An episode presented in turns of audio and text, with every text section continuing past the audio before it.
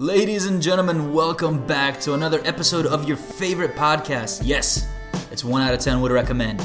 On today's episode of one out of ten, we got a tasty special coming up, served piping hot just for your listening privileges.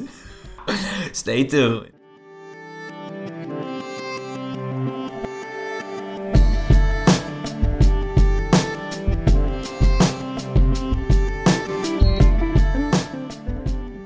Welcome back, ladies and gentlemen. My name is Amir Millock. No, your name's Eddie. Oh, I'm sorry. Sorry shit. I'm sorry. Yeah, we are your hosts on uh, today's tasty ride down Foodopolis Lane. You could have just said the supermarket aisle or restaurant row, but we'll go Foodopolis. Restaurant row, I like that. We'll go with Foodopolis Lane. Foodopolis Lane. Ladies and gents, welcome back. We hope you guys enjoyed last the last episode we released on diversity in university. We hope that was informative, a little thought provocative, and maybe, maybe we made you rethink a couple of things. Maybe we didn't. Hopefully you let us know by hitting us up in the D Ms on Instagram at one out of ten would recommend. Hit that follow. Also hope you're hitting that like button, making sure you're subscribing on any and all audio platforms, Apple Podcasts, Stitcher, Spotify, you name it, we're on it. Like white on rice. So, what are we talking about today? Today's episode, we're going to keep it a little bit lighter, man. Something that we both know a whole lot about. Do we now? Do we? I've been doing it for twenty-seven years. So have I. And it's amazing. It's, it's a highlight of my day. Every day. Whenever I'm in a bad mood. Yeah? What do you do? I eat. You eat? Yeah. So do I. Hangry me is not me, man. It's not the same person. You go from Amir to uh, Ray Silverstein. Goldcock. Goldcock. Man's a killer. Don't get in that man's way on, no, on a you, bad you, day. You don't want to be on the man, on Ray's uh, bad side. On right? any given bad day. On any given bad he's a, day. He's a criminal. Yeah. All right, let's quit with the cringe and let's start by... What's your favorite dish, man? Give me a couple, a couple, or just your favorite food in general, and why? Is there an emotional thing behind it, cultural, whatever you want to talk about? Let's let's hear it. Yeah. So Eddie and I talked about developing this episode a couple weeks ago, and the question came up like, "Hey, man, what do we both know a lot about?" And you know, something that's a little bit interesting for the folks, right? For the people that are listening. By the way, welcome to any brand new listeners that we have. We have a lot of episodes that we've already published. Please go take a listen to them. To all of our returning listeners, welcome back. Now you guys get to learn a little bit more about us and uh, maybe some interesting facts. But going back to the episode, we said, you know what? We know a lot about food, and we feel like food is something that a lot of people can relate to. So let's let's make a food episode. So Eddie uh, starts asking me questions, and we're like, man, you know, we can we can develop a pretty good episode about this stuff. Yeah, man, for real. So then he says, all right, man, let's list out a couple of our favorite foods and kind of why they're our favorite foods, and let's just roll with it. So my favorite foods, man. I come from, so I'm originally from Bosnia. I was born and raised in Bosnia and moved to the States in two thousand. The majority of the food that I like comes from a similar background as, as Bosnian food. What is Bosnian food? A whole lot of meat, a whole lot of potatoes, breads.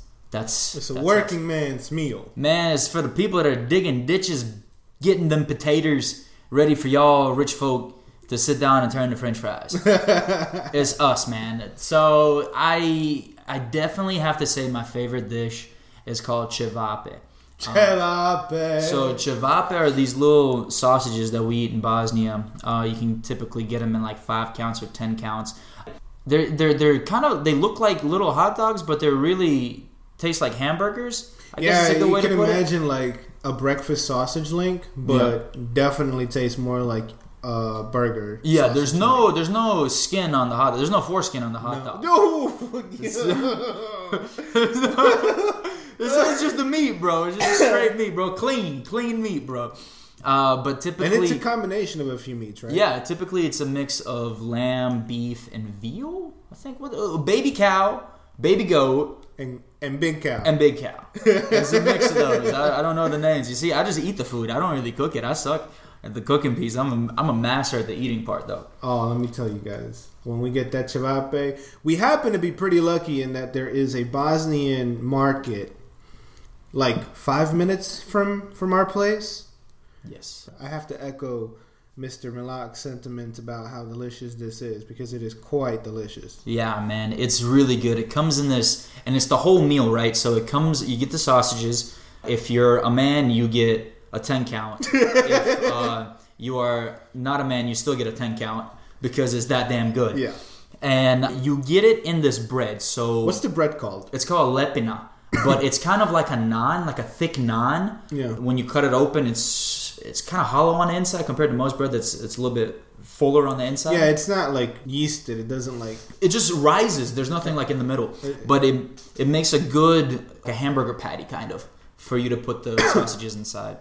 Uh, typically, you do eat it with some sour cream uh, and what we call ajvar, which is made of this like eggplant. It's made of eggplant and some other herbs. It's this red sauce that comes with it. And then also onions. Now, the onions depends on who you ask.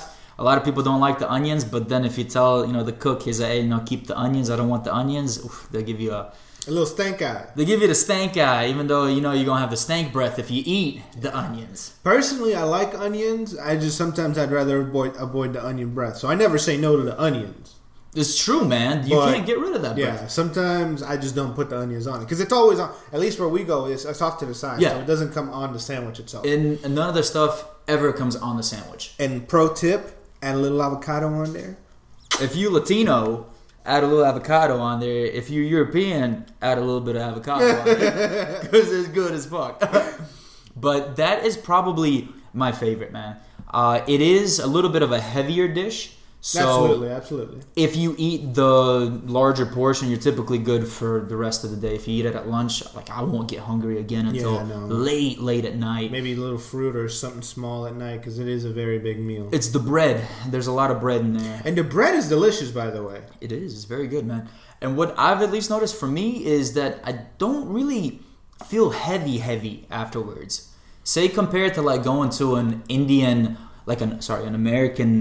well, Indian, but here in America, all-you-can-eat restaurant where you have, like, the naan, you have the chicken tikka masala, whatever. Tiki masala. Tiki, tiki masala and all that goodness. Rice and all that. And when you load up on that, you know you know the heavy that I'm talking about. It yeah. feels like you're, like, dragging a dump truck around. And I think part of it is the rice itself. Because yeah. if you probably avoid the rice and just do the tiki and the naan, you're probably not as going to be as heavy, but, but yeah, you no. can't. How can you do that? God, you can't. Can you skip the foreplay and go straight to the? Sh- sh- sh- it's not a good idea. It's an awful idea. It's a terrible idea. That's probably not. That's probably a one-way trip to uh, the good old pound down the street. Yeah, you ain't you ain't coming back. Yeah, so that's if I had to pick a dish that I could eat for the rest of my life, and a dish say that they were to get rid of, that you know I would cry probably the hardest. If they got rid of cevapic, because I could eat it every day. Yeah, yeah. No questions asked. How about you, man? What's your favorite dish? I'm gonna say tacos. Really, really basic. Tacos. No, it is not tacos. Quesadilla. No, it's pizza. Yeah, that was my number two. It's pizza. So, um, for those of you that may know, I'm I, I'm originally from New York, and we are snobs about pizza. If we've ever lived in New York or even Chicago, you know, people in New York, Chicago. Very snobby about our pizza, but there's a reason why, man. I think you recently, last year, went to New York for the first time. My God, I went with you. You know the story. There's no, I, I, know, I, I think. Know. it's, it's, uh, you I, know. I, I was I was trying to figure out how I was going to lay this bare, man. You were the tour guide, bro. Speaking of which, if you haven't listened to season two on uh, when we talk about our trip to N Y C, go take a listen. It's in our season two. It's closer to the end of the, of the season. I think I believe it's season two, episode eight. It's episode eight. eight. Yeah, episode it's eight actually the last episode we released in season two. Yeah, um, it's an awesome guide. If you've ever thought about going to New York or want to go to New York, we went and we took some notes and you know, hey, give it a listen, see if you like it. Yeah, for sure. But yeah, man, that's, you know, it might sound basic, but also it's just something about New York style pizza that I, I love. And I when I moved down to North Carolina, you know, moved down with the family and everything, it's one of the things I miss the most.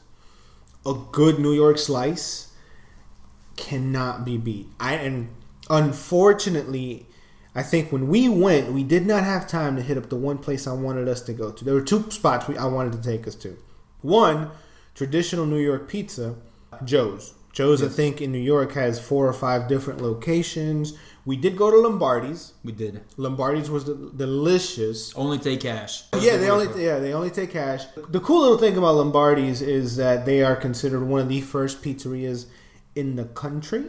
Yep. Okay, so they've been around since, I think, the early nineteen hundreds.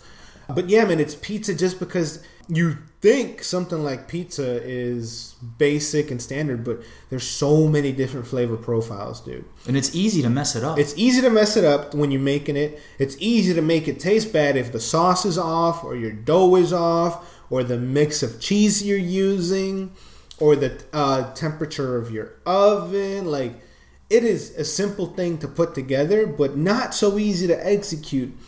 Because you can have a lot of average pizza, but good, good, good New York pizza, you will always remember how it tastes like. It's a, it's a bite of heaven every time I get into that Joe's Pizza. Dude, you're not you're not blowing smoke out your ass, bro. I because I would see it here. It's, I get a fire extinguisher. It was a cringy joke. Um, the real joke is that even a bad slice of New York pizza is a good slice of pizza.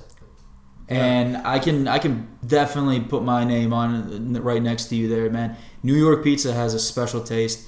Even like the two ninety-nine or the three dollar combos where you get like two a slice, slices, two and, slices a and a drink at any time of day. Any time of day, man, so you go. When we went, we stayed in Manhattan. I think it was in Midtown. And right down the street from our hotel was one of that particular two ninety-nine special that Amir's talking about. Amazing. And I think what we were there for four days, at least four or five days, at least two or three times. We got back to the hotel. It was late. We were hungry. Guess where we're stopping? Pizza, pizza. And it's cheap pizza, but it was it ta- it still tasted great. It didn't, and no hangover. No, no hangover. No hangover. It's so, all that grease. And, you know, in particular, New York New York style pizza here in Charlotte. There's a few that I've tried. Uh, Libretto's, uh, which is at the Epicenter, which I think now has changed name, is not bad. There's another spot. Uh, I forget the name about uh, of it, but there's a couple of spots around here. I will have to put that in the in the in the uh, podcast notes. I would um, say here, one of my favorite places is Fuel Pizza. Yeah, yeah I, know, I think it's got a pretty good taste. Yeah, and I'm, there's a couple locations, and what's strange is it's the same chain. They taste but different. They all taste different. Yep. Each location tastes different. And it's a it's a bit of an old school pizzeria. Uh, the one that's close by to our place, they recently changed up their dough. So when we say it's easy to mess up, even something as simple as just changing your dough can definitely throw off your pizza. Absolutely, man. And honestly, my favorite pizza in the Charlotte area, because it's not really... Technically, this spot's like forty minutes away. It's nearby where I work, but it's called Enzo's. It's run by this lady from New Jersey, man. So she knows her shit. Pizza's great. It reminds me of home every time I go and get a slice or two for lunch while I'm over there. Great, great, great, great pizza. But, you know, pizza in general, I think you can we can say is is amazing, right? Yeah. Even Domino's, Pizza Hut, all that stuff. Dude, sign me up. It's not my favorite, but I'm never mad when I eat. A no. Domino's slice or a Pizza Hut slice or Papa John's. Can't slice, be mad right? when you're eating pizza, man. And then the variations, right? There's a called a, there's something called the Sicilian slice. There's the Neapolitan traditional pizza, which I think is, spe- is really what Lombardi's was when we were up there. And uh, there's Chicago's deep dish, man. It is delicious. If New York style is number one for me, Chicago deep dish is like one A. Yeah. And right? What's interesting about this food for pizza, it's, it's pretty cheap, man. It is. I don't think I've ever had a really expensive pizza. Which there are out there, but yes, for the most part, it, it's accessible to anyone. Yeah, I've had some really good pizza that was cheap. Yeah. It was less than five bucks, man, yeah. for a combo, and it's, it's it's awesome. But when you think of foods, that got us talking about the topic of expensive foods, right? Because we're sitting there saying, hey, pizza, it's cheap and it's delicious. How much more delicious can food get? And with anything in this world, the more you pay, you would assume the better the food. Yes. So then we got onto the topic of, is expensive food worth it? We're talking about dishes that like a night out would cost per person a hundred plus dollars, and would that be worth it? Yeah, man. And I think so. For those of you that may know, I know we got some, you know, the friends, the homies listening to it. They know that my dad and a big part of my family has always been in the restaurant business. at least for a long a, par, a long part of their lives, and then it's what their careers and jobs have been for most of their lives. A cousin of mine owns a restaurant up in New York, up in Bushwick. Plugging him right now, Amaranto in Bushwick. A M A R A N T O. Amaranto. It's on Hart Street in Bushwick, Brooklyn. Go check it out. Delicious food. Amazing Delicious food. food. We And if you want to, once again, Season two, Episode eight, we talk about the restaurant and the foods we got there. We do, we do. So, you know, I, plenty of my family has been in it, and they've been exposed to a lot of different things in their culinary careers. I love watching shows like MasterChef. I love watching shows like Hell's Kitchen. But it's rare that somebody, you know, we go out and eat a very, very expensive dish. Contrary to popular belief, we don't make a lot of money off the podcast. we're, we're, right now, we're actually paying.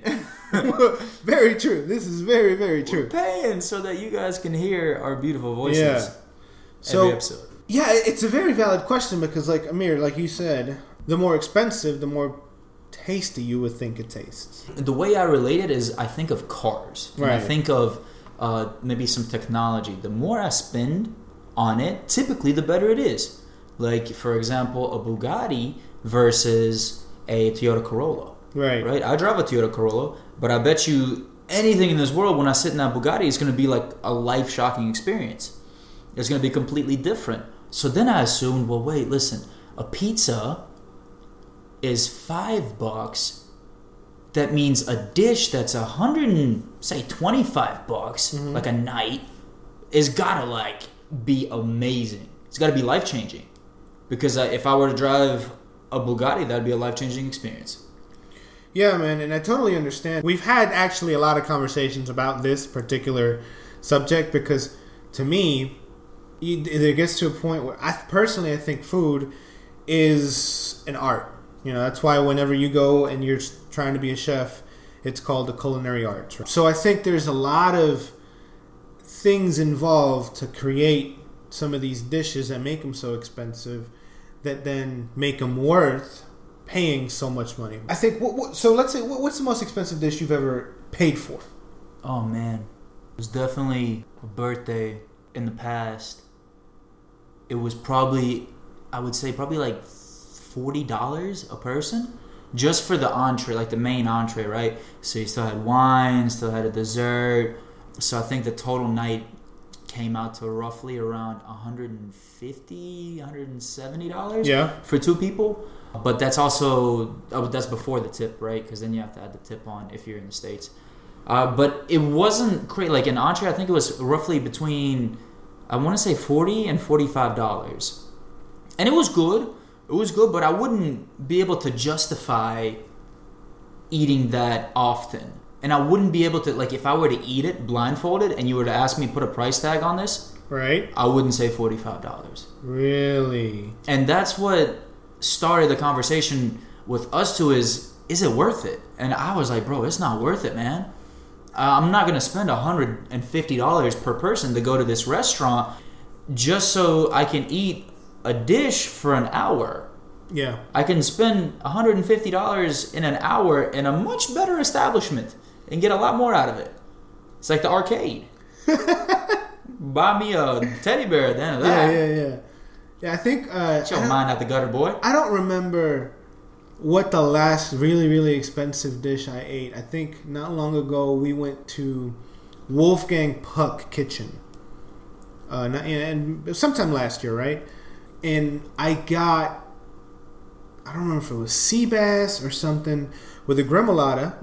And whatever the hell a gremolata is. I also got a seared, no, a grilled octopus as an appetizer. That was, was very, tasty.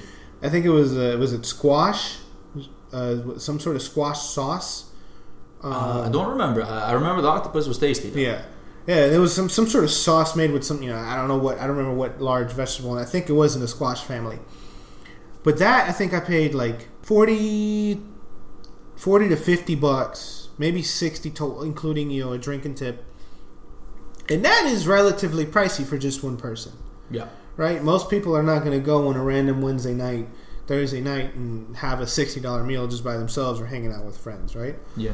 But I love it. I mean, whenever whenever I get a chance to try these things and try new restaurants, personally, I love it. I am willing to spend the money on good food if it's it's good and if it's an experience, right? There's a couple restaurants. One is called The Fig Tree here in Charlotte. Another one is called Kindred. Kindred has consistently been ranked one of the best, if not the best, restaurant in Charlotte. So to me, I think the fact that understanding how much work goes into creating a dish and having those mix of flavors uh, come together when you know, like, you know, it's made with this, this, and this, and this is what it tastes like. Like, I just, there's no way I could replicate something like that, right? Like, to me, all those combinations of flavors, even just going to Wolfgang Puck Kitchen, I was like, damn, there's no way I could replicate it. It would take me a long time to practice and refine my cooking technique to replicate the dish that I just ate, even though we're eating at a fancier chain, right? Or I think it was for your sister's birthday, we went to a nice restaurant up in Greensboro. Yeah, it was Greensboro. Right, and there I had, it was actually a, uh, it was a, a braised, I forget what part of lamb, with actually a different gremolata as well, and some risotto. What the fuck is a gremolata? This is the second time I'm asking. Uh, oh, I actually don't know. I just know. That's why you avoided the question. No, I, I didn't realize you asked me. Because the reason I'm not sure exactly what it falls under is because it, it, like, there's a lot of different ingredients from one, something you can call a gremolata to the next. Right? So I, I don't actually know. I What's can't give you guys an answer. Uh, it's a garnish, not a sauce okay. necessarily. So then that's where we had the question. That that was the clash right there, right? The fact that I was like, man, I couldn't spend that much money on food. And then you saying, man, I can definitely spend that much money mm-hmm. on food. And I kind of, I understand it. I understand the experimentation that goes into it. I understand the art, the presentation, the evening. Say, like, you walk in, there's music, the service is great, the food is average, but everything else is great. I think you would still say, hey, the food was really good. Just because that total experience is what you're paying for. You're not just paying for that dish. Versus, say you get a really good dish, a very above average dish at a super shite restaurant where the server just comes around one time and doesn't come again, right? You'd say, hey, yeah, the food was pretty good, but the service was shit, mm-hmm. right? So I think you pay for the whole experience. So I can see that, but then I was like, man, it's one hundred fifty dollars for these Michelin star rated restaurants.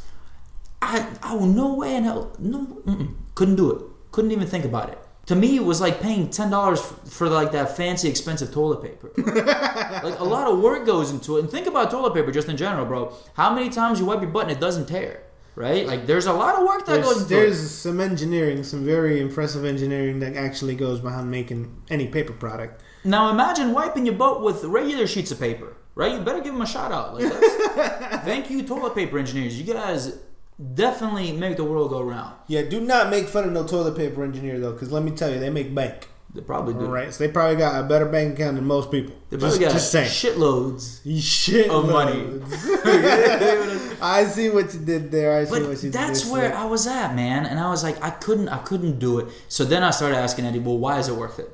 Because I know cheap-ass food that's really good, how much better can it be? So then it was a question of, all right, what's your favorite restaurant? What's your restaurant that's your dream to go to? Yeah. Right? So, Eddie, tell the nice folks that are listening, what's your number one? What's What would be your favorite restaurant to ever go to? My dream, there's two. There's two restaurants that I really want to make it to before I leave this earth.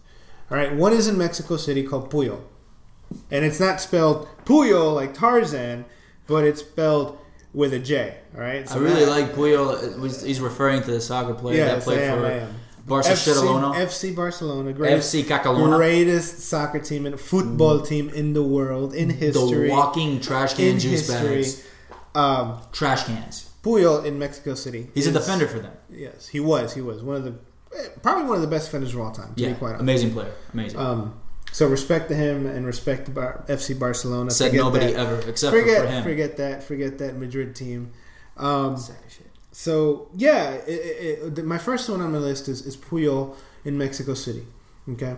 And what makes it special, man? Like, give me, if you can, give me the price range mm-hmm. and then some interesting specs about it. Maybe, like, wait list, like, can you just, can anybody go? Mm-hmm. Um, typically, what do you get as a course, like, the meals mm-hmm. at that night? Is it a one-course, two-course, five-course, yeah. fifteen-course? Because for that much money, it better be a thirty-course, do my laundry, drive me home, tuck me in the bed. So, anyone can go to it. Uh, reservations, you just have to look at their calendar and maybe even call to see when there's availability. Because I remember checking before Corona, I looked to summer or no fall of this year, and there were no openings. That's crazy. There were no openings whatsoever. Price per person, I believe, is between two and two and two hundred and fifty dollars per person. You're just gonna say it casually. You should have had a pause in there and be like, prices. Dun, dun, dun, dun, dun, dun, dun. It's, it's two to two hundred. Two hundred dollars per person. Per fucking person. Yes. You you know what you can do with two hundred dollars? A lot. Yes. You could go to the arcade I can and have go, a great time. I can go have one of the most delicious meals I will ever have in my life. Bro, yeah, but you can also go and pay half a car payment of a nice car. A nice-ass car. Yeah, yes, you could. Yes, those are all valid points. So then tell me, man, what do you get for that two hundred, man? So they make, uh, so they have, a, I believe it's a seven, between seven and nine courses. Menu changes, um, you know, seasonally or whatnot. But, you know, they actually, they serve tacos. Okay. two hundred dollars tacos. Boy, you keep digging this hole, bro. You're making my let argument me, me, very let me, easy. Let me, uh, so they actually use their gold masa. Gold-plated tacos. These are these their, are Arabian specials. Their right masa here. Is actually made using huitlacoche, which is a very specific type of corn. It's actually, it, it itself is not that terribly expensive, but it does raise the price up of what your meal is going to be. Uh, you get a bunch of different courses. I believe one course includes octopus and some seafood. And then... The uh, the main sort of attraction is their mole. The special thing about this mole is that it's been basically cooking for over eighteen thousand days. All right? So what they do is... eighteen thousand days? Eight, or eighteen hundred? You know how many eighteen thousand days are? That's years. Yeah, it's been like seven years. That it's cooked? Yeah, so what they do is they technically take the base of the previous day's mole and use it to create... the next day's mole, that, that current day's mole for dinner service. Okay, so it's got sort of an infusion of an insane amount of ingredients that they've used and changed up throughout the years to make this mole. And actually, they use, they sort of, when they plate it, they give you the older base, which is a much darker color, and the newer base, which is a lighter color. And so there have people literally... fall head over heels in love with this mole because it's unlike anything they've ever tasted. Sure, it's not maybe the smell. It probably, I guarantee you, it's not like anything. That, this shit's been sitting there for three years. But it hasn't really been just sitting there. So my it's mom like, told me if anything sits longer than a week, bin it. Bro. it's it's based so they you know the base of the mole is what they continually use. So it's not like it's it's spoiled food or anything. But yeah, there's aspects of that dish that basically you're eating. Part of something that initially was first cooked seven years ago, eight years ago. And that is sort of their staple dish. Uh, I don't remember the desserts at all, but um, but I'm sure they're delicious as well. So, you know, it's it's basically a two-hour experience from what I've read online and what I've heard and, and, you know, reading reviewers and people that have experienced. All these YouTubers that I've checked out, not a single one has ever regretted their experience. Uh, Pujol, I believe, currently for the year is... in the top ten restaurants in the world, and I think it's either one or two in North America. So it is headed up by chef, master chef uh, Enrique Olvera, who also happens to have a restaurant in New York City called Cosme. I, I would enjoy eating at Cosme. I think I'd love to try it, but you know, it's not something I absolutely have to do. And they have another shout out to Andrea Soto Ines. She she's her his protege. She runs Atla, which is sort of a sister restaurant to Cosme in New York City. Much more affordable, definitely not two to three hundred dollars per person, but you're definitely gonna pay forty, fifty bucks for a meal. But I mean, there, there's there's so much, and to, like I just I would want to go there right now and, and sit down and have a dinner, and, and talk about one of the best meals of my life, right?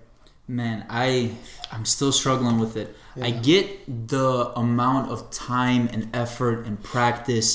And presentation and failed efforts, ingredients, quality ingredients. You can't just cook anything for that long, even if it's like we're talking about the the, the sauce. What is it, guacamole? It's just mole. mole. It's just mole. The mole. You can't just put crap ingredients in there and then it be good. You have to invest some time. You have to invest money. But then I'm sitting there thinking, like, man, two hundred dollars a person, and it's booked up, that means there's a lot of people going, unless he's got one table. No, it's, it's quite a it's quite a, a, a sizable restaurant. Which he wouldn't be able to have a proper restaurant. He wouldn't be number one of the top ten if he didn't have room for plenty of people. Yeah. So that starts to make me think, man, okay, so maybe, man, maybe it's just because I haven't tried it. Mm-hmm. Right. Yeah, yeah. I mean, and I understand, man, because so, to, and just to give you guys my other restaurant, because I know I mentioned there's two, it's uh, The French Laundry, ran by Chef Thomas Keller out in California. Beautiful site of a restaurant. Again, he's got like a, a tasting menu. And because it is in the States, and he actually uh, was named, the French Laundry actually a few times was named best restaurant in the world. And uh, the way they introduced the rankings, he is no longer eligible because he's previously won that honor, mm, right? Okay. One of the most well-respected chefs in the world. He also owns and runs Per Se in New York, which is one of the most expensive restaurants. Actually, top five most expensive restaurants in the world. I think Per Se is five hundred fifty dollars per person. Uh, Guys, for five hundred fifty dollars, I know many, many things I'd much rather do for five hundred fifty dollars.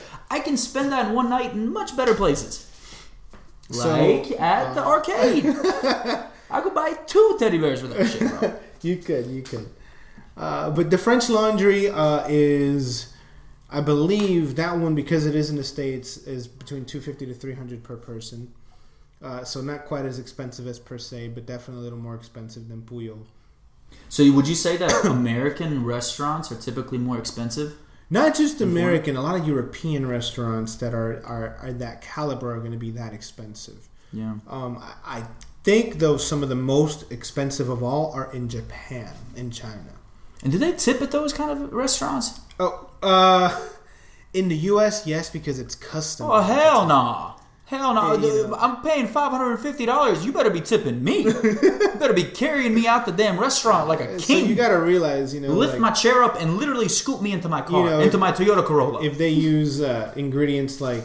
Some some seafood that they use, right? Uh, I think that was it blue crab or some shit. It's like a couple hundred dollars to get just a, two, three crabs in to use them for the day for dinner service, and they've got to be brought they go fresh. Catch them, they go catch them themselves by hand. Uh, it's almost something like that. They got right? like a pool in the backyard that they're like growing or, these things you know, in. You know, people use Kobe beef at these restaurants, which is very expensive. Bro, those cows get better treatment than I do. They do, absolutely. Better massages than I've ever received in my life. Yes, definitely. Yeah, it's just the quality of ingredients that they use, their duck, it's just the way they're raised, um, the uni or whatever they're using for their ingredients is just top-notch ingredients, and they're very expensive, right? So you have to appreciate, or at least I appreciate it. I know some people will disagree, saying I will never pay that much, because you're not alone, right? There's plenty of people that, that would never pay that much for a meal, which is completely understandable. I think if it wasn't because I, like, you know, growing up, my, my I saw uh, for my parent, for my dad, for my grandmother, uh, well, let's say for my dad, it was more a labor of because that's he ended what that that's what he did, so he got good at it. But there wasn't necessarily any passion behind it, right? He's more recently grown into really becoming passionate about cooking. Okay, he's a very good cook, regardless. But putting thoughts into his own plates and dishes and stuff is just more recent. My grandmother, though, on the other hand, you know, makes a delicious mole. And I see the time, the ingredients, just for a similar kind of mole that you would find at Pujol, takes about four and a half hours to make for my grandma to do so, right? And that's just a very, you know, simple, it's delicious. To me, it's delicious. I've had other moles come nowhere near close. My, my grandma uses a bunch of spices and shit, right? So seeing that and then realizing, well, these are cheap ingredients, and she's cooking this shit for four hours a day. What if she was using expensive ingredients? Yeah, some, you know, I would be willing to pay more for that. Right? Now, would you? So then the question is: is it the food that's worth it, or is it the entire experience? I think it's both, and and so a big part of what you're doing in a restaurant like that. So you know, there's there's other restaurants I'd love to visit. Alinea, for example, is. Some is, is a restaurant in Chicago that actually supposed to is supposed to be like sensory active. So everything they do in that restaurant, I think he's only got three tables, right? It's it's it can you can fit like eight, twelve, and sixteen people on a table. Hmm. That's all he serves per night. It's supposed to make you like horny for the food with the lights and shit. Basically, So there's a lot of different interactive things, and so that whole interactive sensory thing is supposed to make your experience. It, that one, they're definitely selling you more than just the food. That one is advertised as you're paying for an exp- a one-of-a-kind experience that you will not regret. You see, I could pay for that. I could pay yeah. for that. You see, if you get like more of like a you're not going to get this anywhere else kind of thing, yeah. maybe I'd pay that. Uh, for the experience with that's so... You could say, what is the what is? It's extremely unique. It's a unique experience. Yes, yes, it's extremely unique. Alinea is. I would I would be able to say yeah okay I'd I'd do that yeah. But if it's just like a restaurant man and and it's just above average, very above average service or something like that, here in the States I probably wouldn't, just because of the whole tipping mentality, the fact that you're paying three hundred dollars for food and then you're in, you're expected to put another twenty percent for the tip. You wow, bro. Nah. Yo, no way, Jose. Yeah. I cleaned the plate, bro. Like, there's nothing else for you to do. Like, this, you know what's really crazy? That. In some, I think in France especially. And uh, then, hold, uh, before I get there, I'm sorry. And then, because I know there's some listeners that, like, eh, well, they don't get paid anything. You should tip them. Maybe twenty percent. Of a hundred bucks is twenty dollars. Twenty percent of thirty. Twenty percent of two hundred bucks is forty dollars. Right? That and that's I'm not there for longer than an hour, maybe two be. hours. Say two hours. hours. That's twenty dollars an hour that he's getting paid. Engineers get paid that. So don't you come here and tell me that they don't get paid anything. I mean, when you're an asshole, blah blah blah blah. They get paid better than I do. So I ain't no getting no tip from y'all motherfuckers. Don't spit in my food. You hear me? Please. So. You know, there's restaurants like Alinea that are definitely about the experience. And overall, rest- these restaurants are going to create an ambiance that is everything from when you walk in, the way, they, uh, the way they're going to pull your chair out for you, the way the napkins are folded, the way they, they're going to serve your food for you. They're going to attend to you very well, right? So the, the whole experience in most of these restaurants is supposed to be pleasurable, right? There's, uh, there's actually a restaurant in New York called eleven Madison Park, which actually caters to a lot of unique requests for their diners. So one time, homie was, uh, I think the, the story goes that this one very rich guy was eating there, and, and he, he had the delicious food, and he was like, that was delicious. He's like, but I'm really craving a hot dog out of the streetcar. So they went and got him a hot dog. For seventy-five dollars. No, they, I don't know if they charged him or not. Probably. But point is, then they were like, well, we should be open to taking these quirky requests from our Steak customers. Steak and a lap dance. So, well, I don't know, man. I know a place you can I'm, get I'm that. Sure, yeah, I'm sure less there's, than there's limitations. Less than one hundred fifty dollars. But I'm going to shoot this at you, man. So, a few weeks ago, I cooked what would normally be a very expensive meal at a restaurant. And what was the meal, bro? Let our, let it our was, listeners know. It was a beef Wellington. Okay? Now, I fucked up in the first part of this process, right? It's supposed to be a wine sauce that I actually used... Uh, Gordon Ramsay's recipe for the wine sauce, and I mixed a couple of recipes to do the Wellington. I took Gordon Ramsay's and a couple of other recommendations from different websites. So it's kind of a mosh of several recipes for the actual Wellington. The wine sauce itself took me about two and a half hours. Turns out I didn't reduce the wine enough. It tasted way too tart, way too bitter. I didn't want anyone to eat that shit. Then the Wellington took me about the same amount of time, about two hours and change. And I made some very simple side dishes with it. Well, I made one simple side dish and, and bought another side. So I made uh, bought mashed potatoes already made from the butcher shop that I bought all these ingredients at. And then I just bought some yellow and green zucchini squash, right? A quick saute. And I, and I served that to you and a couple of my brother, Kev, who's been featured on the podcast before.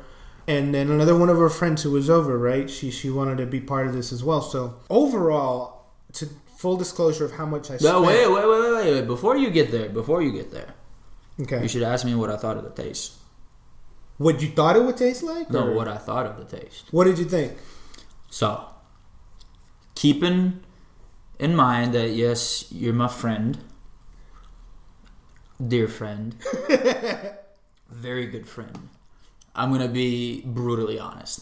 Go ahead, be brutally honest. It was good, man. Yeah. It was good. It really was, man. I could definitely tell that the ingredients were a little bit more. They weren't just the basic stuff that you can get on off the shelf, right? They were definitely better quality. It was delicious. Like, I, I got done and I was like, man, this is amazing. Plus, like, the sides, it was a good balance, because the beef Wellington had uh, it was like very beefy, very bready. There was a, it was very heavy, and then you have the lighter uh, uh, vegetables on the side that kind of balanced out the dish pretty well. So I think I thought it was really good, man. I really thought it was good. Uh, I think if you do it again, I would definitely like to eat that course again. Yeah. And, you know, it's one of those things where um, I thought about it. I was like, well, you know, if you go out, you say, say Hell's Kitchen. If anybody ever watches Hell's Kitchen, it's Gordon Ramsay's famous, uh, one of the, his famous dishes, right? Um, I think it's like forty between forty and sixty dollars per plate if you go in there, right? So I was able to make this dish, not taking into account the shit that I bought extra or that I fucked up on, just what we actually ate on the plate. Uh, for about ninety dollars. The beef tenderloin itself was about sixty dollars. And I actually got uh, Choice, not Prime, which is just a little cheaper. The Prime would have probably ran me eighty dollars to ninety dollars for just the tenderloin. Uh, and then uh, all the other ingredients put together was about ninety dollars for that meal that I cooked, right? It, but it took me about two and a half to three hours to put that on the plate for you.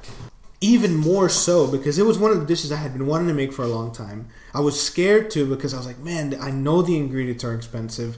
I don't want to fuck it up. I even bought extra puff pastry just in case I didn't wrap it well. And then we ended up making a nice little, you know, dessert out of it because I, I managed to do it on my first try. So one, I was very proud of myself. But two, the the meal was delicious, right? And so I was like, so I was like, damn. And these people have practiced for years, so I'm sure if we go to a restaurant and eat a beef Wellington, it's going to taste even better. Because I'm not going to lie, personally, I noticed a lot of my errors. Like I had overseasoned the mushrooms a little bit. I didn't wrap it quite as well as I needed to. You wrap your whacker before you attack. All right. Yes, do that.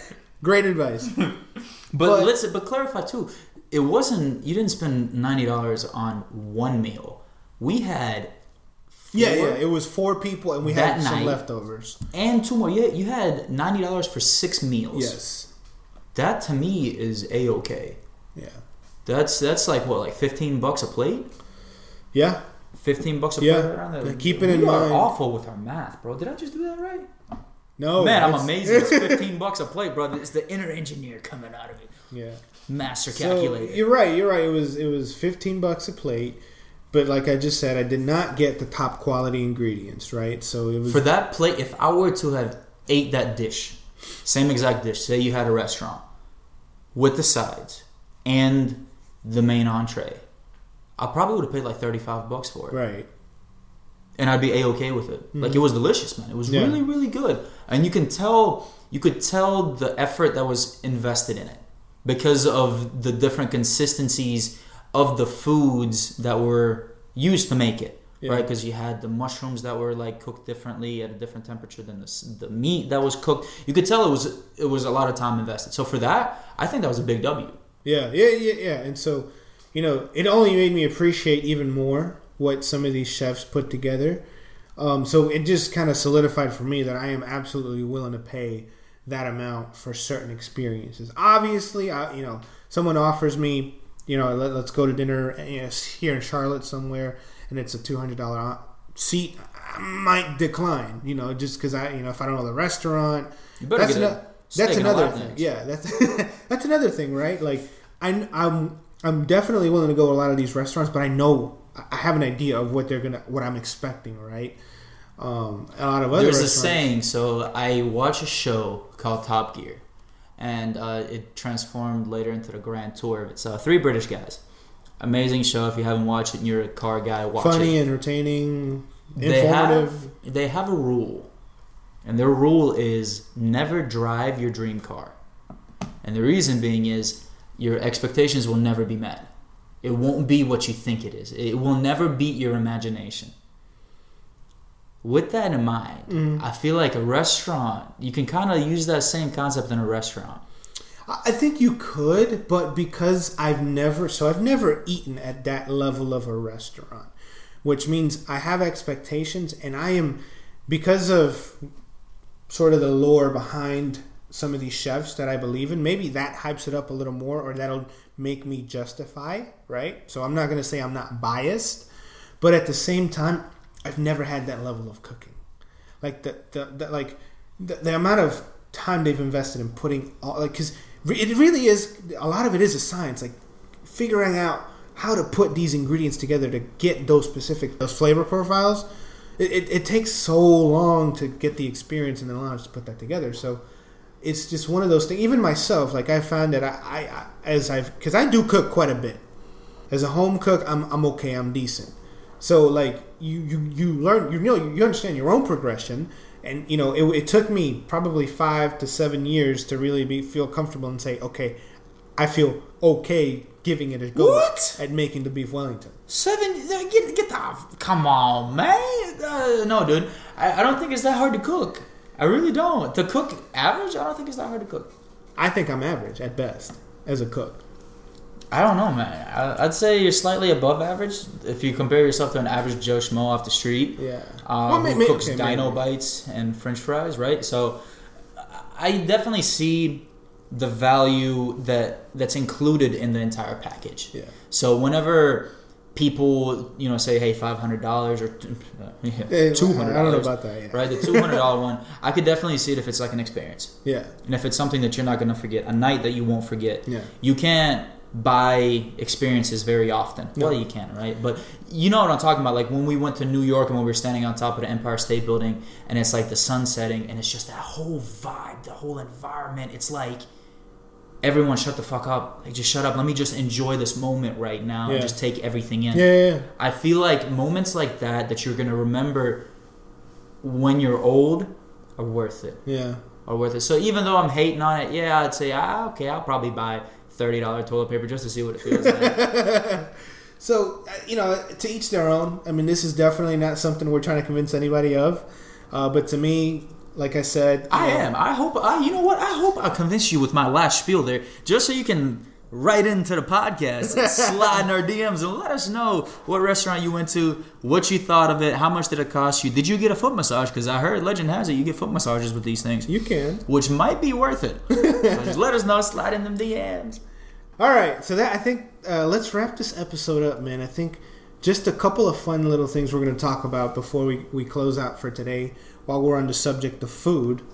Pop quiz. I hope you're ready, bro. It's going to be a challenge. All right, let's just go. Let's go. So, all right, we both have picked out three foods. Now, unfortunately, I'm going to talk about a couple that you already know the answer to. So hopefully you what? got me some surprises. Let's go. Bro, what? Is this supposed to be a challenge? I'm going to win. Hands down. Easy money. Okay, okay, fine. Easy. Okay, but I'll give you what my first answer was then when we first talked about right. those couple. That, right? Let's go. Uh, and then at the end, we'll see who has the most points, and, and he's the winner. And the loser... The loser has to cook a beef Wellington again with all the same ingredients. uh, all right. So the name of the game is Name the Origin. So we're going to name a food, and we'll give it a little pause so that we can let our listeners also take a guess at where this food came from. If you guess right, you get a point. If you guess wrong, you don't get a point. Okay. So let's Eddie, go. My first food that I have here, very popular in the United States. Basically, you can get it anywhere. Hamburger. What is the origin of the hamburger? Isn't it is Canadian? It? I was going to give you guesses. I was going to give you Oh, chances. okay. What's, what's, what's the guesses? What's, what's the chances? Right, here, just to make it a little bit easier, all right? So, three options. Was it developed in the great U S of A? Okay. The land of the free? The home of the brave. The home of the brave. Is it, like you said, Canada? Okay. Land of the maple syrup. That's not really from Canada, which I learned as well. Or did it come from China? The hamburger. Hamburger. Or did it come from the Deutschland? I give you the four options. I'm going to venture to guess Canada. It was Deutschland. Was it? Yeah. You like how I snuck that one in there at the end? Like, you wait for the last one. You give them three fake choices, and then the fourth one is the answer. This motherfucker's like, a cheater. Whoa, professional cheater. It was actually... Okay, so here is the background, right? So I got my information from so yummy dot com. It sounded like a good place because it was, sounded like so it was delicious. Yummy. As well as first we feast dot com and then Nat Geo as well. So I got some information from different sites. Hamburger... Uh, according to N P R, uh, came was first I guess you could take the roots back to thirteenth century Asia, to Genghis Khan and his homies, his armies. What they used to do is they would ride these horses, and underneath the um, what is it that they the saddles? Underneath the saddles, they would put meat, and then mm. as they rode the horse, they would tenderize it. Ah. I was like, yo, bro, I hope they didn't fart, bro. That'd be a shitty, that'd be a shitty meal, yes, man. man. But what they would do is then they would cook that food, and yeah, then yeah, obviously yeah. you got like a meat slab, right? right but right, then I'm right, like, wait right. a second, that's not a hamburger, right? So I continue reading the article, and then it comes, and this made perfect sense to me. It came from Germany, right? The first salted steak slash patty came from Hamburg, Germany. And that's where the hamburger got the name hamburger. Hamburger. Right. And uh, the the original created uh, meat slab yeah. uh, was called the Hamburg steak. It was a patty made of beef and breadcrumbs in the eighteen hundreds. And then it, uh, it arrived into the state in the eighteen hundreds and became popular and became known as the hamburger.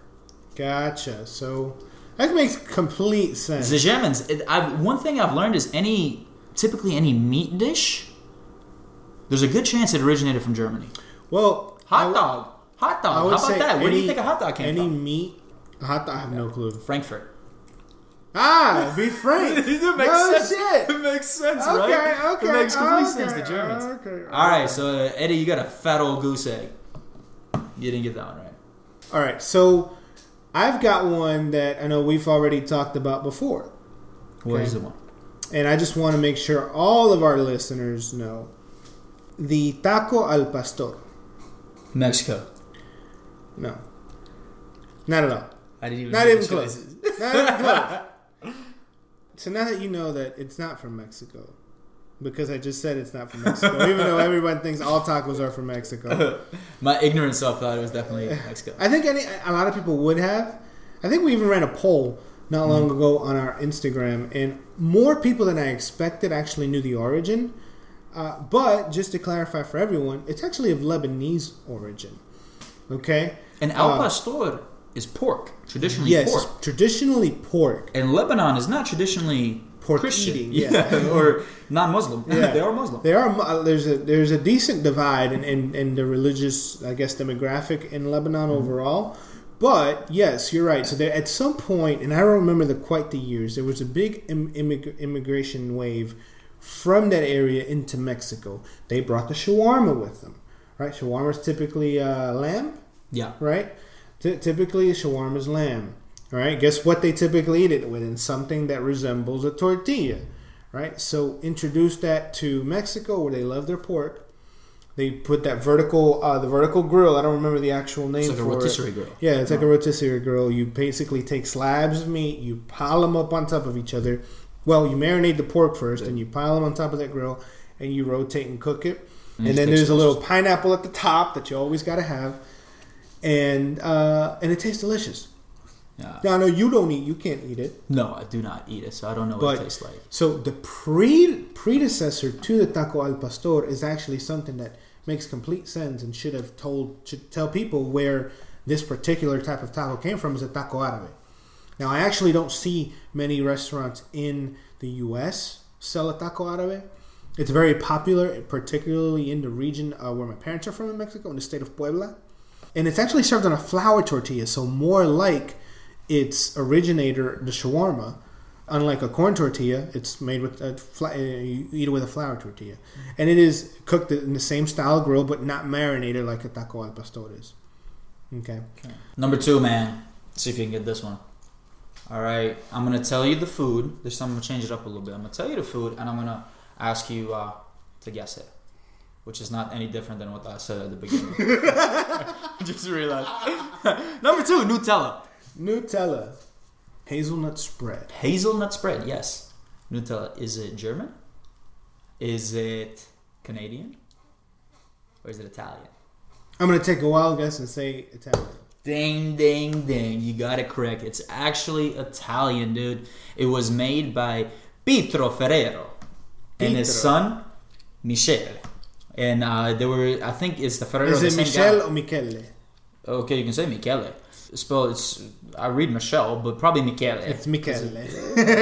nineteen sixty-four. Pietro, he originally created a cream known as, oh, I'm going to destroy this one. Hopefully our Italian listeners correct me. Uh, Ghiandu Hot.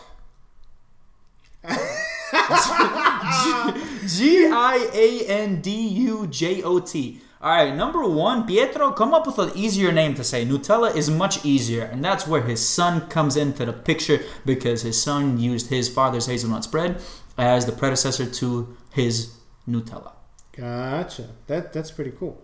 Yes. So you're one for one. I'm one for one. Zero and one. So now... And I'm zero. I haven't guessed yet. You haven't guessed. This will be the last guess because we got to wrap it up. You spent ten dollars, ten minutes talking about tacos al pastor and Puebla and all this shit. We're gonna, I'm gonna win this. So what's the okay? So mole poblano. Where do you think it originated? I'll give you a couple choices. Uh, the Netherlands, Persia, or Asia. And Asia by I mean Far East Asia, so Japan, China, Korea. What do you think? I don't remember if you told me this one because I don't remember. I have a horrible memory, but I would. I know. In my research that I did, a lot of food came from Asia. A lot of common food came from Asia. So I'm going to say Asia. Nope. So it's actually uh, from Persia. Oh, from Persia? Yeah, it's of Persian origin. Actually made well, it... sounds so Latino. I don't know. It actually... But also, mole poblano is because... Um, Are you just adding an accent? No. Throwing me off? So... Um, It, it, so it's very much mole in general. There's different moles all over that are made all over different regions of Mexico. Mole poblano is specifically made in, in Puebla. It, well, it's everywhere in Mexico you can get it, but it's it's it's best known in Puebla, right? And the best mole poblano you're probably going to find is in Puebla. But it's of Persian origin. Actually, made it to Mexico through Lebanese immigrants. Also, I see, so I we see this owe, trend. We owe a lot of our cuisine to Lebanese immigrants. You see? You Dude, know? Immigrants are amazing. Yeah, they are. They really yeah, are. Change your world forever and for the better. And you know what, man? It brings me to my last one here, man. What is it? Fried chicken. Where do you think fried chicken came from? You mean it wasn't in Kentucky? Yeah, Colonel, I'll tell Colonel you something. Sanders, dude. Colonel Sanders I know here, man. I know we say the United States loves their food, but we're not very good at making our own food. Why not? We're good at eating other people's food. Mm-hmm. And uh, fried chicken, I'll give you. I'll let you know. It's definitely not originated in the United States. Okay. Well, so definitely do we get some States. Choices? All right. So, all right. Number one, Germany. Okay. Number two, England. Mm-hmm. Or number three, Lebanon. England. Definitely England, man. It goes back. You're fucking over two, dude. Or two for over. You got this, dude. Uh, yes, the first known recipe of fried chicken appeared in a seventeen forty-seven British cookbook by Hannah Glasse called The Art of Cookery Made Plain and Easy. And that was published in seventeen forty-seven. Gotcha. I can't believe that, man. Fried chicken, bro. I, I was always thought that's American. As, a, as apple pie oh, and... yeah. Fried chicken Friday all goddamn day. They talk about this. I they say think... the best fried chicken is the ones you get at gas stations. I would actually agree with that. Yeah. I would agree with that. But yes, it's not did not originate in the United States. Yeah, so. And it's important to keep in mind because when you think of the United States, it is a country made of immigrants, right? So these people, when they come over here, they bring their cultures, they bring their food. Well, I say they, we all bring our cultures, our food, our music, dance, mm-hmm. lifestyles, right? Yeah. So you get that, and when you get the clash of those, you get awesome different dishes and music, right? You do. And even ingredients, it's just amazing how change, things can change. So I made a, a, a relatively expensive dish with the beef Wellington. Your mom is going to teach me how to make burek. Yes, tomorrow. Which is very similar in overall idea of ingredients because it's beef and puff pastry. Yes. But it's probably not going to be as expensive as a Wellington. Not nearly. It takes as much time, but not right, nearly not as nearly. expensive. Yeah. So it's just amazing how different areas, different regions might use very similar ingredients and can create completely different dishes. Dude, food is the way to people's heart, man. Yes. I feel like food is the way to get rid of racism yes. and hate. Anytime you get cut off by a Bosnian or a Latino or uh, a white person, just think, man, they got good-ass fucking food. I can't hate them because they brought that shit over here. That's amazing. Yeah. Thank you for cutting me off yeah. and bringing your delicious food with you. Yeah, I think it's it's it's it's one of the gifts of this world is all the food we have to try. You know, it's one of the reasons I want to continue to travel even more and, and experience more. A big part of it is the food. It's true. A big part of it is food. It's true. So give me one more, man. Give me the last one. If I get it right, uh, I win. Right now, there's no chance for me so to win. So let's go to pasta. Just because I know where this one came from from doing my research. Ah. And, and it makes sense when you think about it. Yeah, it does. It, it comes from China. It comes from China. Which typically does have a pasta-rich cuisine. Yeah. Cuisine. All of Asia has a pasta-rich cuisine.